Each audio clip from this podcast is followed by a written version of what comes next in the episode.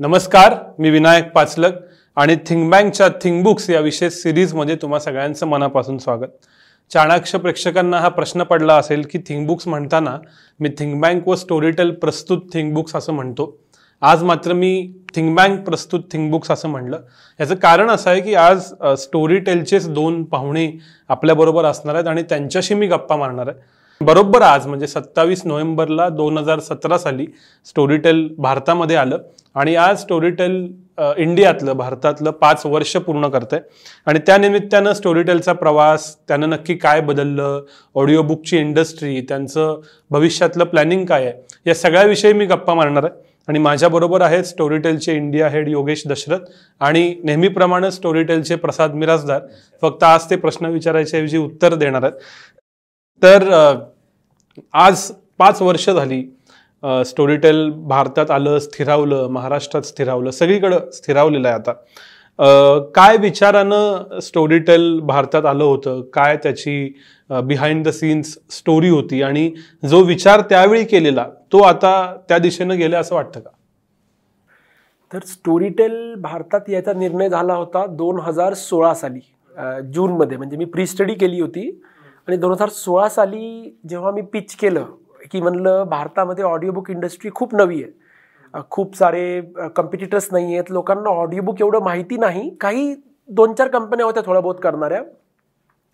आणि मी तेव्हा म्हणलं होतं की म्हणलं ह्याला वेळ लागेल. पण त्यावेळेस स्टोरी टेलची परिस्थिती अशी होती की ते प्रॉफिटेबल होते. म्हणजे मागच्या क्वार्टरमध्ये आत्ताच आमच्या सीईओनं सांगितलं की दोन हजार सोळा नंतर स्टोरी टेल ह्या क्वार्टरमध्ये पहिल्यांदा प्रॉफिटेबल असलेलं आहे. तर प्रॉफिटेबल होतं ग्रोथ कंपनी होती तर मॅनेजमेंट आणि बोर्डच्या डोक्यात होतं की आपण ग्रो करावं. आणि त्यावेळेस तिथं नशिबानं म्हणजे मी पण मला पण करायची इच्छा होती आणि त्यांना विचार त्यांना बरे वाटले. त्याच्यामुळे त्यांनी सांगितलं की तुम्ही करा. आणि टेक्निकली तेव्हा स्टोरी टेल आम्ही दोन हजार सोळामध्ये लॉन्च नव्हतो करू शकत. विविध कारणांमुळे. म्हणून आम्ही ओरिजिनल्सनी चालू केलं. आणि त्यावेळेस जर मी विचार केला तर स्टोरी टेल नॉर्मली सगळ्यांना म्हणतं की पाच वर्षामध्ये देश तुमचा प्रॉफिटेबल पाहिजे आणि ग्रोईंग पाहिजे. आणि तुमचे आकडे तुमचे भारतासारख्या देशामध्ये लाखोंच्या घरात पाहिजेत. तर मी म्हणेन की आता पाच वर्षामध्ये बघताना काही गोष्टी आम्ही अचीव केल्या आहेत. म्हणजे आज स्टोरी टेल भारतामध्ये प्रॉफिटेबल आहे. आज मराठीमध्ये किंवा audio originals audio first story टेलिंगमध्ये खूप चांगल्या प्रकारचं काम झालेलं आहे. लाखोंमध्ये मे बी आम्ही नाही आहेत. तर त्याला ऑफकोर्स बाकीचे जागतिक कारणं पण आहेत. तर पाच वर्षाचा प्रवास हा पर्सनली माझ्यासाठी तर खूप चांगला झाला आहे स्टोरी टेलसाठी मी म्हणेन it's been a mixed blessing पण भारतीय ऑडिओ बुक इंडस्ट्रीसाठी मी म्हणेन की स्टोरी टेल असणं हे खूप चांगल्या प्रकारचा त्याचा इफेक्ट पडलेला आहे जो की पुढचे दहा वीस वर्ष दिसत राहील. मला स्वतःला जे वाटतं पाच वर्षामध्ये काय झालं तर प्रकाशन क्षेत्रामध्ये इतकी वर्ष वावरल्यानंतर मला असं लक्षात आलं की गेल्या पाच वर्षातला स्टोरीटेलचा जो प्रवास आहे त्याचा वेग हा खूप मोठा आहे. म्हणजे इतक्या मोठ्या प्रमाणावर भारतभरात पोचणं एवढ्या अकरा भारतीय भाषांमध्ये काम करणं हजारोंच्या संख्येने पुस्तकांची ऑडिओबुक्सची निर्मिती करणं ती स्टोरीटेल ॲपवरती टाकणं आणि मधल्या काळातली दोन वर्ष पॅन्डेमिकमध्ये तर आम्ही इतकं प्र प्रचंड काम केलं. म्हणजे पॅन्डेमिक येऊनसुद्धा त्याचा परिणाम न होणं. आणि ज्या पद्धतीने टर्नओव्हर आहे किंवा प्रॉफिट मेकिंगमध्ये हे नेलेलं आहे तर माझ्या मते ही पाच वर्ष ही भारतीय कंडिशन लक्षात घेता. म्हणजे युरोपशी कं कंपॅरिझन न करता भारतीय कंडिशन लक्षात घेता खूप मोठ्या अचिव्हमेंटची आहेत असं मला निश्चितपणे वाटतं. आणि सगळ्यात मोठा आत्मविश्वास जो आला की अगदी मी जेव्हा सुरुवातीला जेव्हा आमचे गप्पा झाल्या आणि मी जॉईन व्हायच्या अगोदरच म्हणजे त्यावेळेला ही खूप कल्पना नवी होती. आणि ही एस्टॅब्लिश होईल की नाही याच्याबद्दल साशंकता होती. पण योगेशच्या संपूर्ण स्टोरीटेलच्या टीमच्या या सगळ्यांच्या प्रयत्नातनं एवढं मोठं यश मिळेल असं मला तर नक्की वाटलं नव्हतं. आणि आज अशी सिच्युएशन आहे की निश्चितपणे ऑडिओ बुक्सचं मार्केट भारतामध्ये शून्यातून निर्माण करण्याचं श्रेय हे स्टोरीटेलला आहे. अकरा भारतीय भाषांमध्ये ते पोचवण्याचं श्रेय हे स्टोरीटेलला आहे. आणि त्यातून पुढे वाढणारा स्कोप आणि ऑडिओ बुक इंडस्ट्री इथे निश्चितपणे मोठ्या प्रमाणावर वाढेल. हे क्षितिजावरती दिसायला लागलं आहे आणि या अचिव्हमेंट स्टोरीटेलच्या आहेत. मला याच मुद्द्याकडे यायचं आहे की आज ऑडिओमध्ये खूप वेगवेगळी ॲप आहेत. अगदी नावं घ्यायची तर स्पॉटीफाय सावन गाना ऑडिबल पण या सगळ्यांचा जो कोर फोर्टे आपण म्हणतो किंवा निश म्हणतो तो एकतर गाणी आहे किंवा पॉडकास्ट आहे. ह्यातलं कुणीही म्हणजे कदाचित पुस्तकं असतील पण ऑडिओ बुकसाठी आम्हाला ऐका. असं फारसं निदान भारतात ब्रँड करताना दिसत नाही. मग फक्त ऑडिओ बुक हा निश ठरवून किंवा मग तुम्ही स्वतःचे बनवलेत ओरिजिनल्स त्याकडे मी येईन. पण फिक्शन ऑडिओ बुक्स असा निश ठरवून त्याच्यामध्ये भारतामध्ये उभं राहायचं मोठं व्हायचं. ही स्ट्रॅटेजी म्हणून योग्य ठरली का? कसं कसं सुचलं हे? म्हणजे काय ओव्हरऑल त्याचं हे लॉजिक आहे? तर मी म्हणेन ऑडिओ बुक्स जी कन्सेप्ट घेतली तर आज स्टोरीटेल आहे किंवा ऑडिबल आहे. म्हणजे स्वतःला ऑडिओ बुक्सच म्हणतात. स्टोरीटेलची जी एक वेगळी गोष्ट आहे आणि जी स्पेशालिटी म्हणता येईल ती म्हणजे भारतीय भाषातली ऑडिओ बुक्स तर जेव्हा दोन हजार सोळा साली आम्ही विचार केला होता की काय तयार करायचं आणि त्यावेळेस इंग्लिश आणि प्लस मराठी हिंदी चालू केलं आणि लवकर मग अकरा भाषा चालू केल्या. कारण की एक कुठंतरी होतं की जेव्हा तुम्ही ऐकता तेव्हा तुमच्या हृदयाच्या जवळ जाता. म्हणजे तुमची हृदयाची भाषा ही मातृभाषा आहे असं एका अर्थाने. आणि त्यावेळेस माहिती होतं की सेक्टर युरोपमध्ये अमेरिकेमध्ये जेवढं डेव्हलप्ड आहे भारतामध्ये पण वेगवेगळ्या कंपन्या येणारच. आणि जे की झालेले आहे जे की कंपन्या आलेल्या आहेत. तर मग इथं ठरवून की आपण कुठल्या गोष्टीमध्ये स्पेशलाइज करायचं. कारण की डिफरन्शिएटिंग फॅक्टर काय? आहे?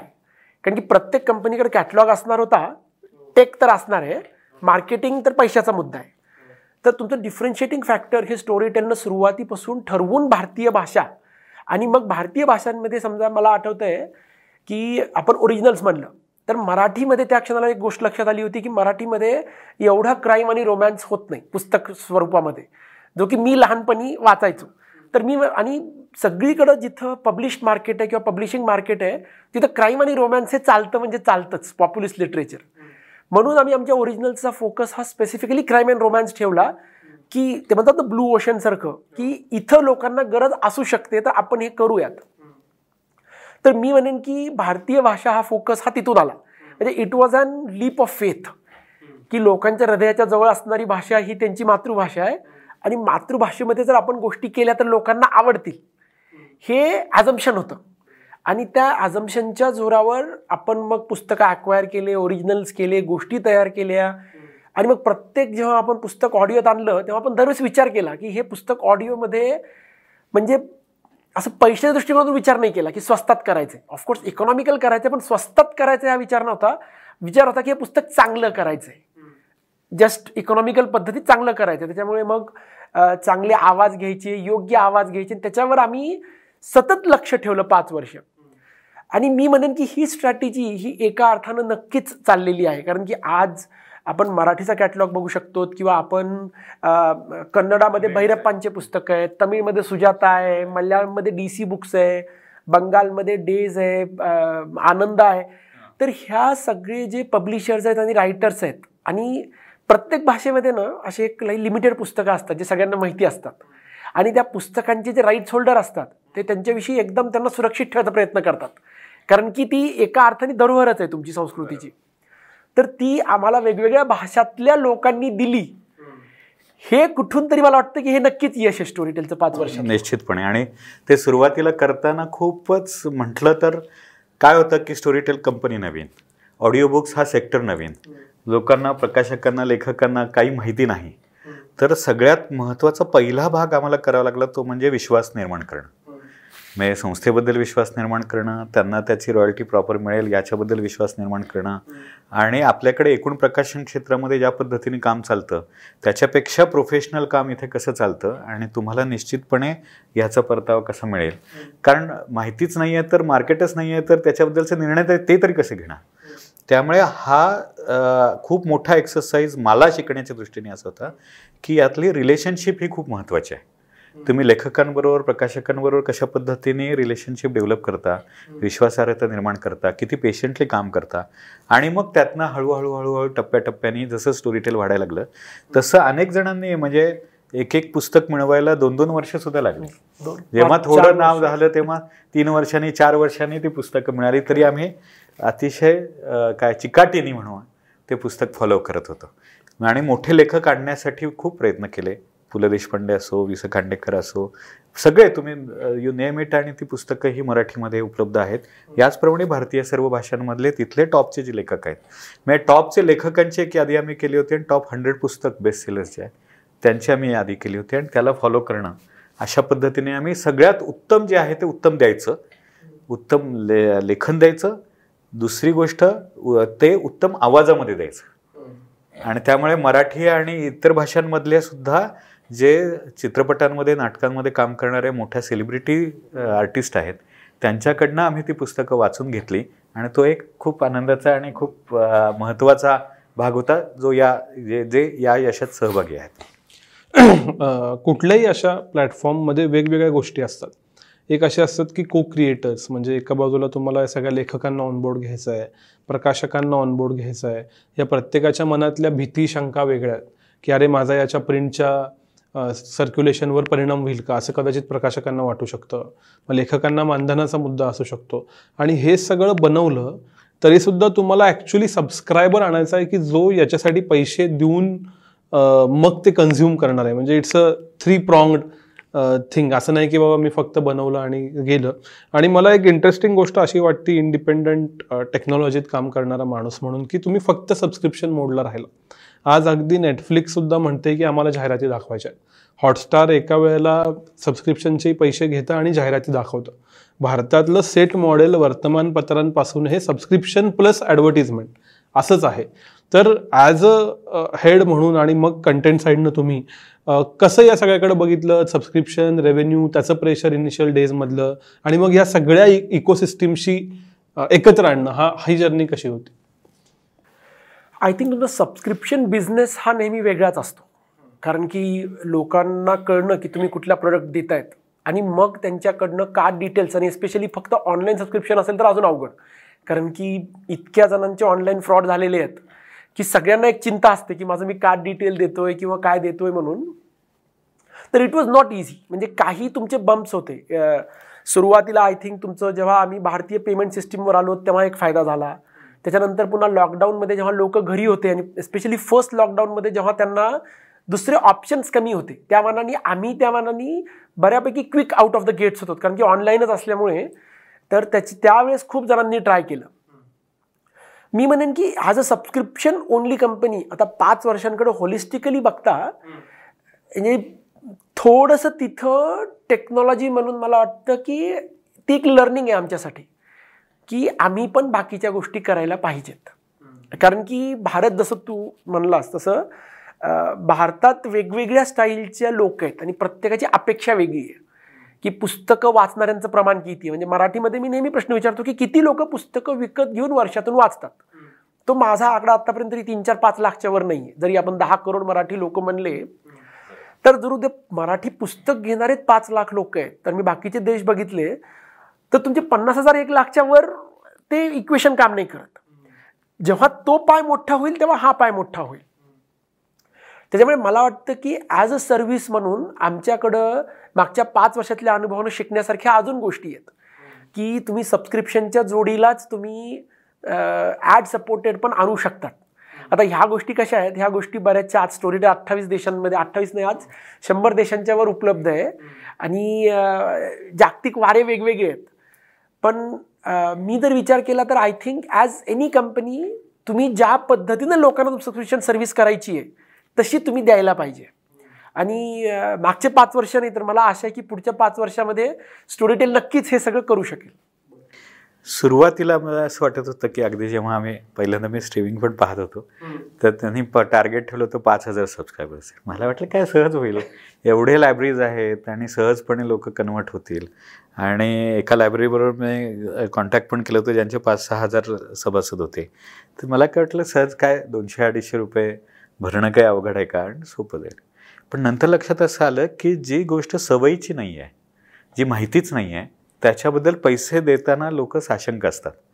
आणि म्हणून मला नंतर जे जेव्हा सबस्क्रायबर्स व्हायला लागले तेव्हा त्याच्याबद्दल जेव्हा अभ्यास केला तेव्हा की का होतात ते सभासद? तर लक्षात आलं ते म्हणजे की अनेकांना जी उपयुक्तता पटली की प्रवासात करताना मला पुस्तक वाचून संपतं. माझी जास्त पुस्तकं ही ऐकून होतात. मग एरवी मी दोनच चारच पुस्तकं महिन्याला वाचत असेन तर आता माझी दहा पुस्तकं ऐकून होतात. आणि त्याचा जो फायदा आहे तो फायदा प्रत्येकाला मिळतो म्हटल्यानंतर पैसे भरून आणि उत्तम पुस्तकं मिळतात. म्हणजे माझी जी काही लिस्ट आहे की मला आयुष्यामध्ये कोणती पुस्तकं वाचायची आहेत ती सगळी इथे उपलब्ध आहेत हे कॅटलॉग जेव्हा जसं डेव्हलप व्हायला लागला तसतसे सबस्क्रायबर्स वाढायला लागले. त्यामुळे दोन गोष्टीतनं सबस्क्रायबर्स येत आहेत असं लक्षात आलं. एक लेखकांच्या नावातनं सबस्क्रायबर्स की मला हे पुस्तक वाचायचं आहे मला मृत्युंजय ऐकायचं आहे म्हणून येणारे लेखक काय सबस्क्रायबर्स होते. आणि दुसरं दिलीप प्रभाळकरांनी वाचलंय म्हणजे ते उत्तम असणार. तर दिलीप प्रभाळकरांनी वाचलेलं चिमणराव मला ऐकायचं आहे म्हणून येणारे सभासद होते. आणि त्यातनं सभासद संख्या ही मोठ्या प्रमाणावरती वाढत गेलेली दिसते. हे मराठीत जसं झालं तसं तमिळमध्ये पण झालं मल्याळममध्ये पण झालं बंगालमध्ये पण झालं की या पद्धतीने चांगल्या कंटेंटसाठी कारण सोशल मीडियावर इतका फ्री कंटेंट आहे पण चांगलं तुम्हाला शोधावं लागतं. इथे सगळं शोधलेलं त्याच्यावर काम केलेलं रेडीमेड उत्तम क कंटेंट हा स्टोरीटेलवर उपलब्ध झाल्यामुळे हा जो प्रश्न आहे की पैसे देऊन लोक ऐकतील का? तो प्रश्न संपला आणि पैसे देऊन लोक ऐकायला लागले. जसा तुम्ही सबस्क्रिप्शनचा प्रयोग केला तसाच एक इंटरेस्टिंग प्रयोग केला ते म्हणजे ओरिजिनल्सचा मुळात प्रत्येक प्लॅटफॉर्मसाठी लिखाणाची पद्धत वेगळी असते. सिनेमा वेगळा लिहिला जातो नाटक वेगळं लिहिलं जातं वेब सिरीज वेगळी लिहिली जाते आणि पुस्तक वेगळं लिहिलं जातं.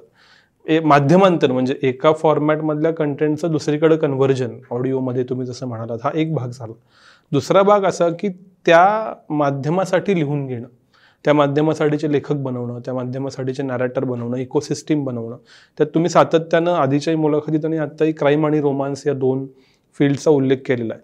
तर स्टोरी टेल ओरिजिनल ही आयडिया कुठून आली? ही फक्त भारतातच चालती का बाहेर चालती? त्यातनं नक्की किती पुस्तकं बनली आणि मला जेवढं माहिती आहे त्या ओरिजिनल्सची पुन्हा उलटी छापील पुस्तकं झाली. म्हणजे माध्यमांतराचा उलटा हे झाला.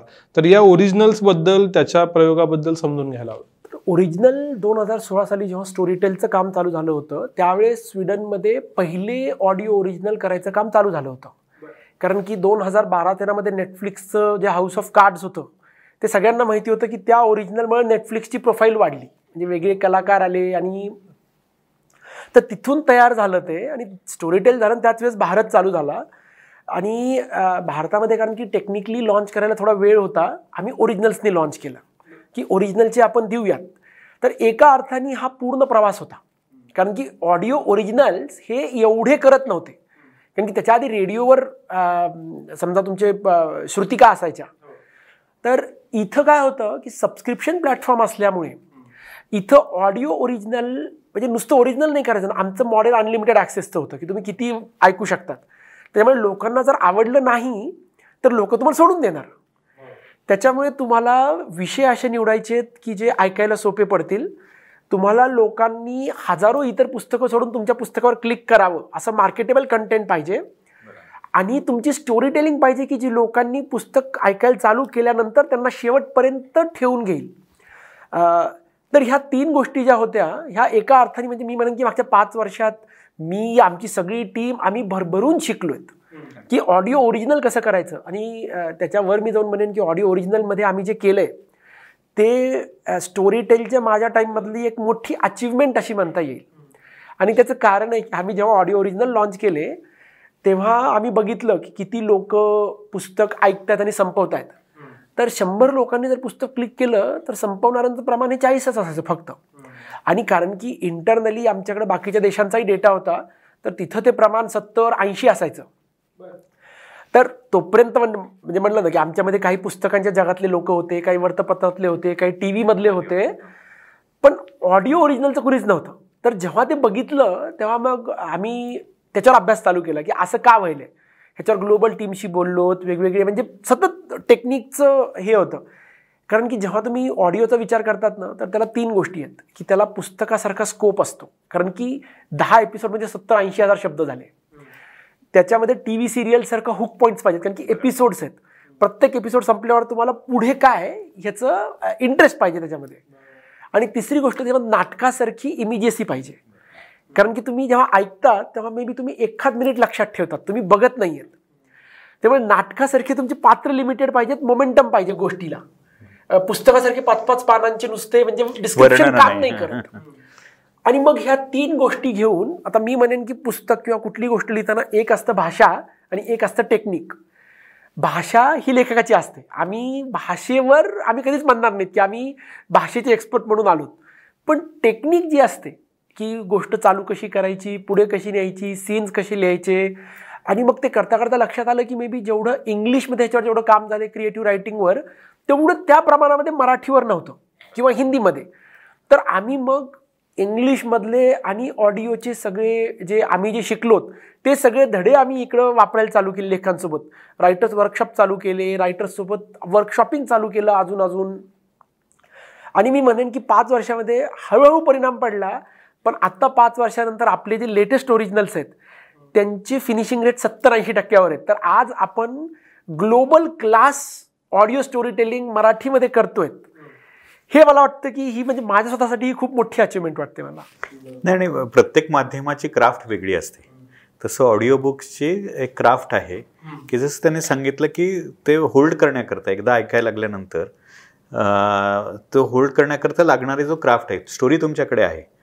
पण ते स्टोरीचं टेलिंग कसं करायचं? ते स्टोरी मांडायची कशी लिहायची कशी? जसं स्क्रीन रायटिंगसाठी आपल्याकडे माहिती आहे सिनेमासाठी लिहिले जातं. पण ऑडिओसाठी म्हणून लिखाणाचं एक वेगळी पद्धत आहे. ही पहिल्यांदा हे एस्टॅब्लिश केली आणि ती खूप मोठी अचिव्हमेंट आहे. त्यातनं अनेक लेखक तयार झाले जे पूर्ण वेळ काही जणांनी फक्त स्टोरीटेल ओरिजिनलसाठी लिहिणं अशा प्रकारची भूमिका घेऊन अनेक ओरिजिनल्स लिहिल्या. आणि आता पूर्णवेळ लेखक बनणं आपल्याकडे हे एक स्वप्न आहे म्हणजे या प्रकारचे पैसे मिळणं हे. पण स्टोरीटेलमुळे बरेच जण असे दिसतात की जे लेखक म्हणून याच्यामध्ये उतरले आणि प्रोफेशनली त्याच्यामध्ये लिहायला शिकले. आणि यापुढेही ती जर्नी चालू राहील. ओरिजिनल असू दे किंवा कुठलेही पुस्तक असू दे पाच तास आठ तास दहा तास असं त्यांचा साधारण कालावधी असतो.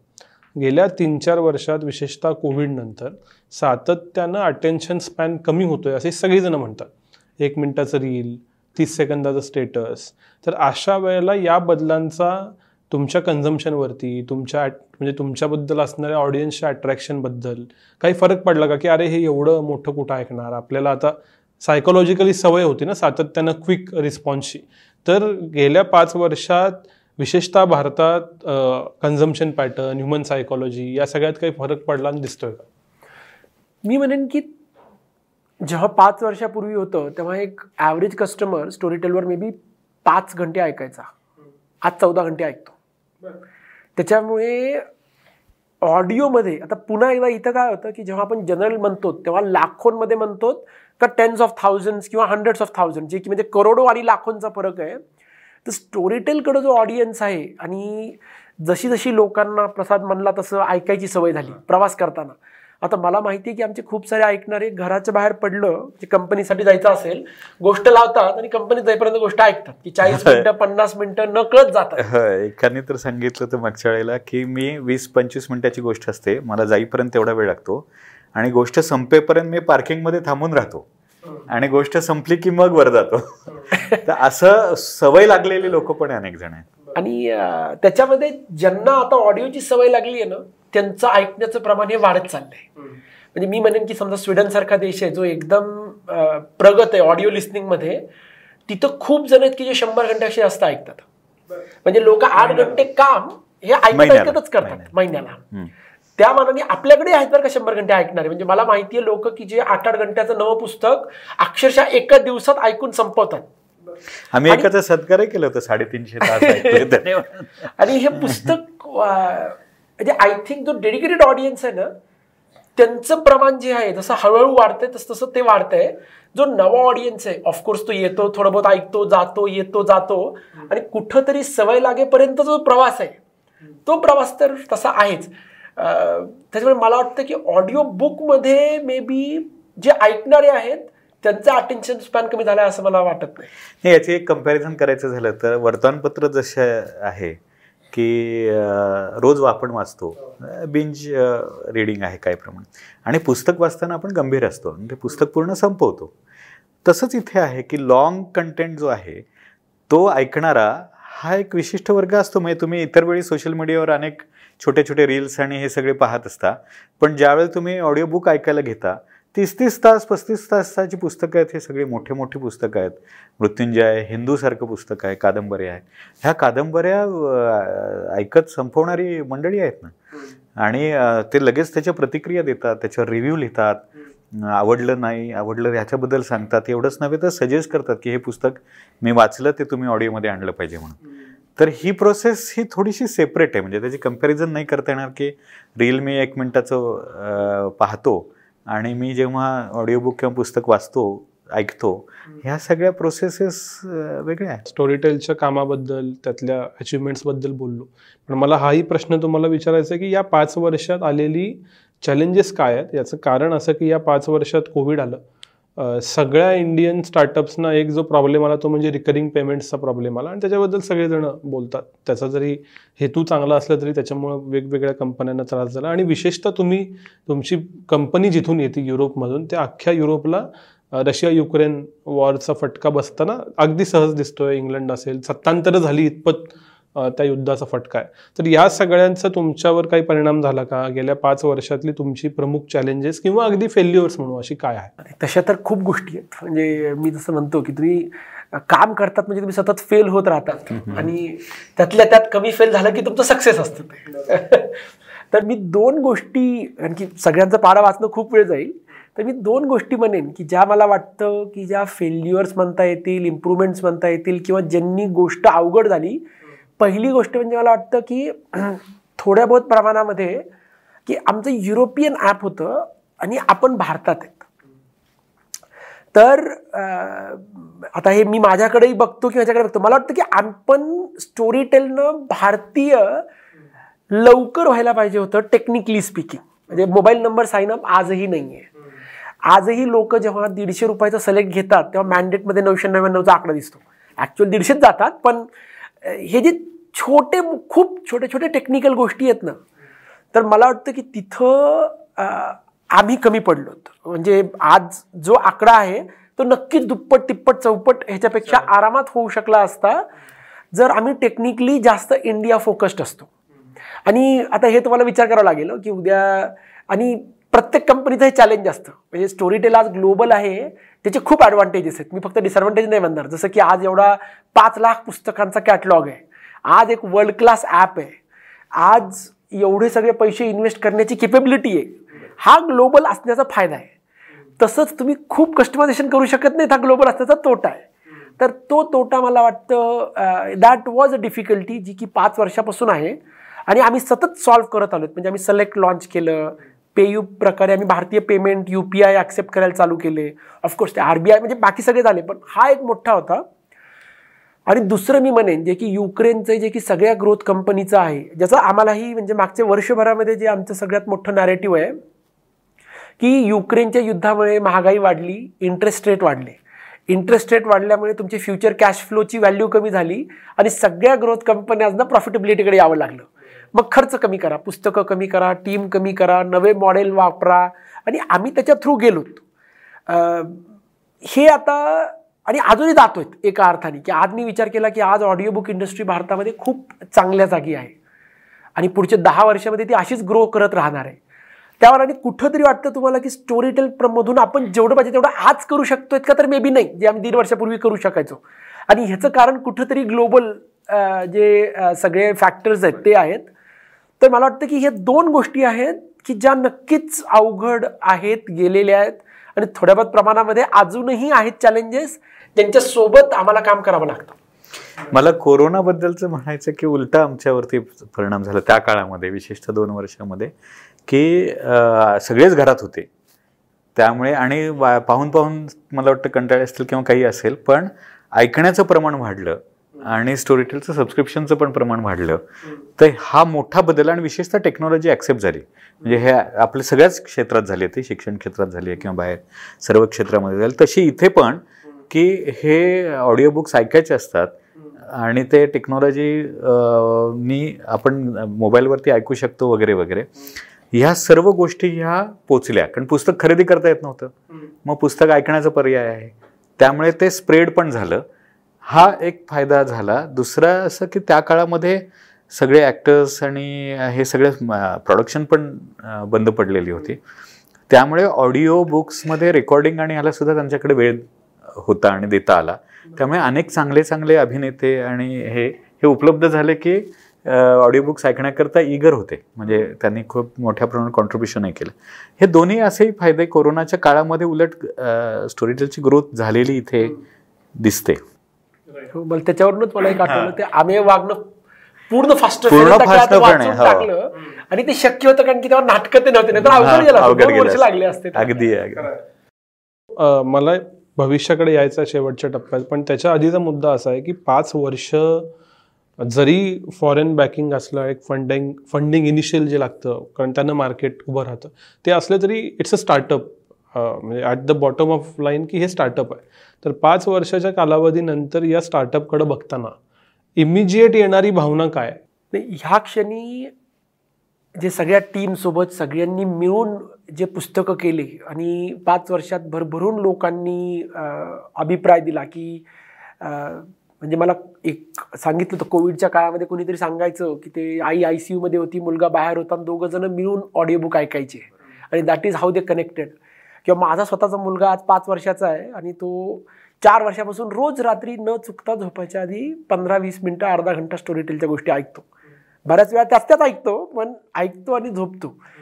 तर खूप साऱ्या लोकांना जे काम केलं आहे त्या गोष्टी ऐकून जो आनंद झाला. मे बी नव्या गोष्टी मिळाल्या. उद्या कंपनीचं कंपनी एक मुद्दा आहे किंवा प्लॅटफॉर्म एक मुद्दा आहे.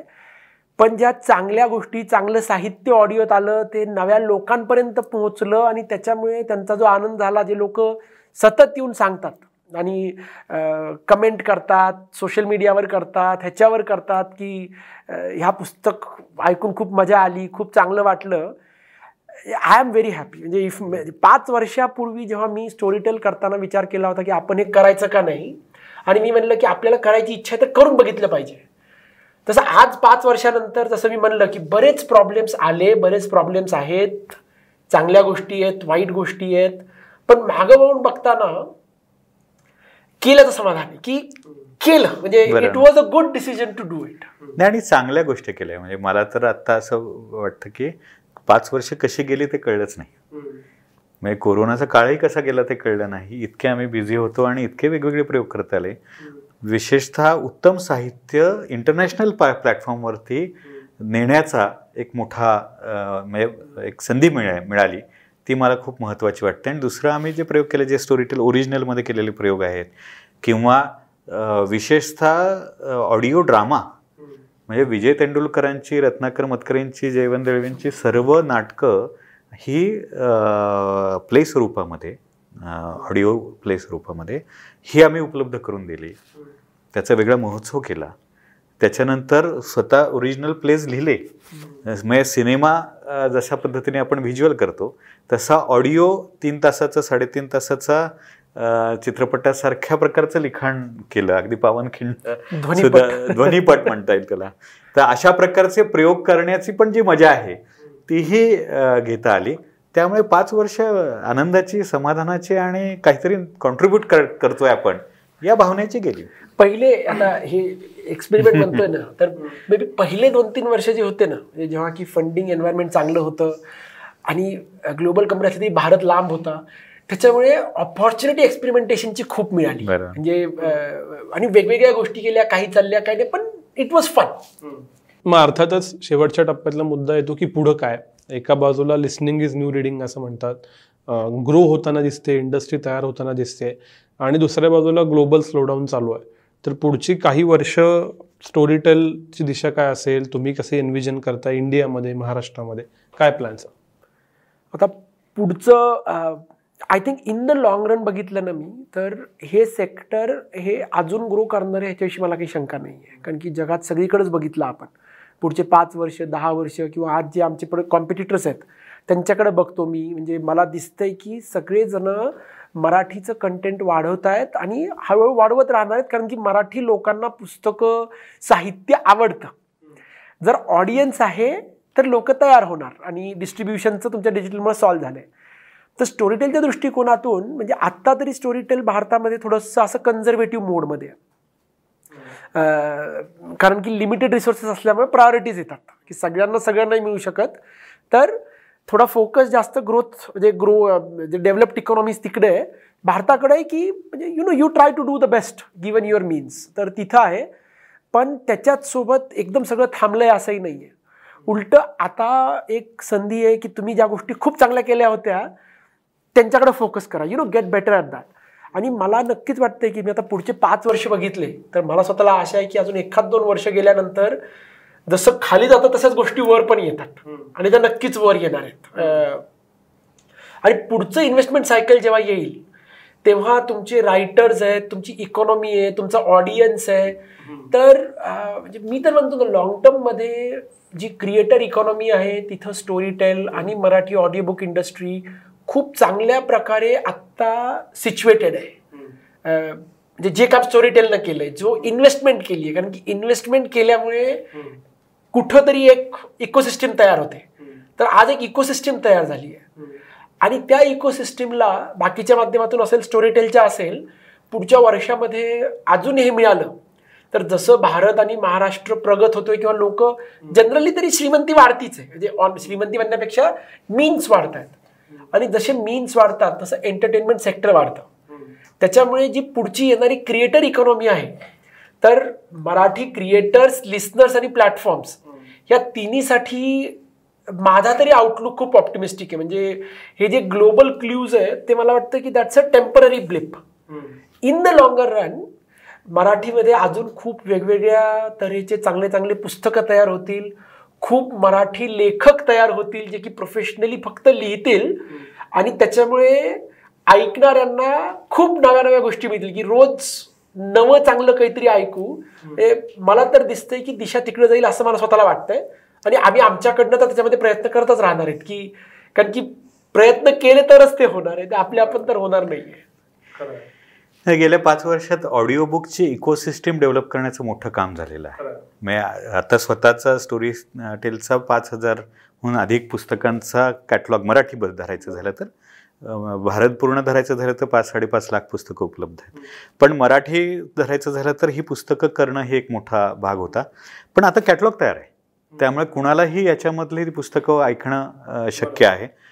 आणि इकोसिस्टम आम्ही कशी डेव्हलप केली तर बेसिकली आपल्याकडे कंटेंट डिस्ट्रीब्युटेशन ॲग्रीमेंट्स करून कंटेंट डिस्ट्रीब्युटर्स आपण तयार केलेले आहेत. आणि त्याच्यामध्ये मोठमोठे नाव आहेत. सकाळ आहे पुढारी आहे, टोमॅटो एफ एम आहे थिंक बँक आहे झंकार आहे. किंवा राजहंस प्रकाशन आहे भंडारकरसारखी इन्स्टिट्यूट आहे. म्हणजे तिथलं जे कंटेंट आहे ते त्यांनी ऑडिओमध्ये कन्व्हर्ट करावं आणि ते स्टोरीटेलवर टाकावं. अशा प्रकारचे ॲग्रीमेंट्स केले असल्यामुळे भारतीय विचारसाधनेपासून साधनापर्यंत सगळ्या प- विचारसरणीचे वेगवेगळे प्रकाशक आहेत. हे सगळे प्रकाशक आपापली पुस्तकं ऑडिओमध्ये बनवून ही स्टोरीटेलवर उपलब्ध करून देत आहेत. त्याच्यामुळे ही ऑडिओबुक्सचे इकोसिस्टीम हे पूरक ठरणार आहे. वाढणार आहे. कारण ऐकणारे ज्याचं प्रमाण आहे ना त्यातनंच वाचनाचं पण प्रमाण वाढतं. आणि ते एकमेकांना पूरक असणारे एक इकोसिस्टीम डेव्हलप होते. हे आता लक्षात आलेलं आहे समजलेलं आहे. त्यामुळे ह्या सर्व का इकोसिस्टीमला आता प्रकाशक पण सहकार्य करत आहेत लेखक पण तयार होत आहेत आणि त्यामुळे मला तर पुढचे पाच वर्षात काय पुढच्या दहा वर्षातलं भवितव्य अतिशय उज्ज्वल दिसतंय. आणि हे चांगलं इकोसिस्टीम डेव्हलप करण्याचं काम हे निश्चितपणे चालू राहणारच आहे ठेवणारच आहे. सो एकाच वेळी कंटेंट क्रिएटर क्युरेटर आणि प्लॅटफॉर्म अशा तिन्ही भूमिका तुम्ही करताय. तुम्हाला पहिल्यांदा थिंक बँककडून पाच वर्षाच्या प्रवासाबद्दल अभिनंदन आणि शुभेच्छा. आणि येणाऱ्या पाच दहा पंधरा वर्षात ऑडिओ इंडस्ट्री कंटेंट इंडस्ट्री या सगळ्यामधलं तुमचं आत्ताचं जे काम आहे जे एक प्रकारे पायोनिअरिंग इकोसिस्टीम सेट करणार आहे ते असंच पुढं नेता यावं त्याच्यात नवीन नवीन पैलू ॲड करता यावेत आणि एक चांगलं कल्चर चांगलं इकोसिस्टीम ऐकण्याबद्दलचं तुमच्यामार्फत तुमच्या मार्फत पुढं व्हावं अशा शुभेच्छा आम्ही थिंक बँकतर्फे देतो. तुम्ही आज दोघांनी वेळ दिलात. त्याबद्दल तुमचे मनापासून आभार. पुन्हा भेटू पण आज इथंच थांबूया. धन्यवाद.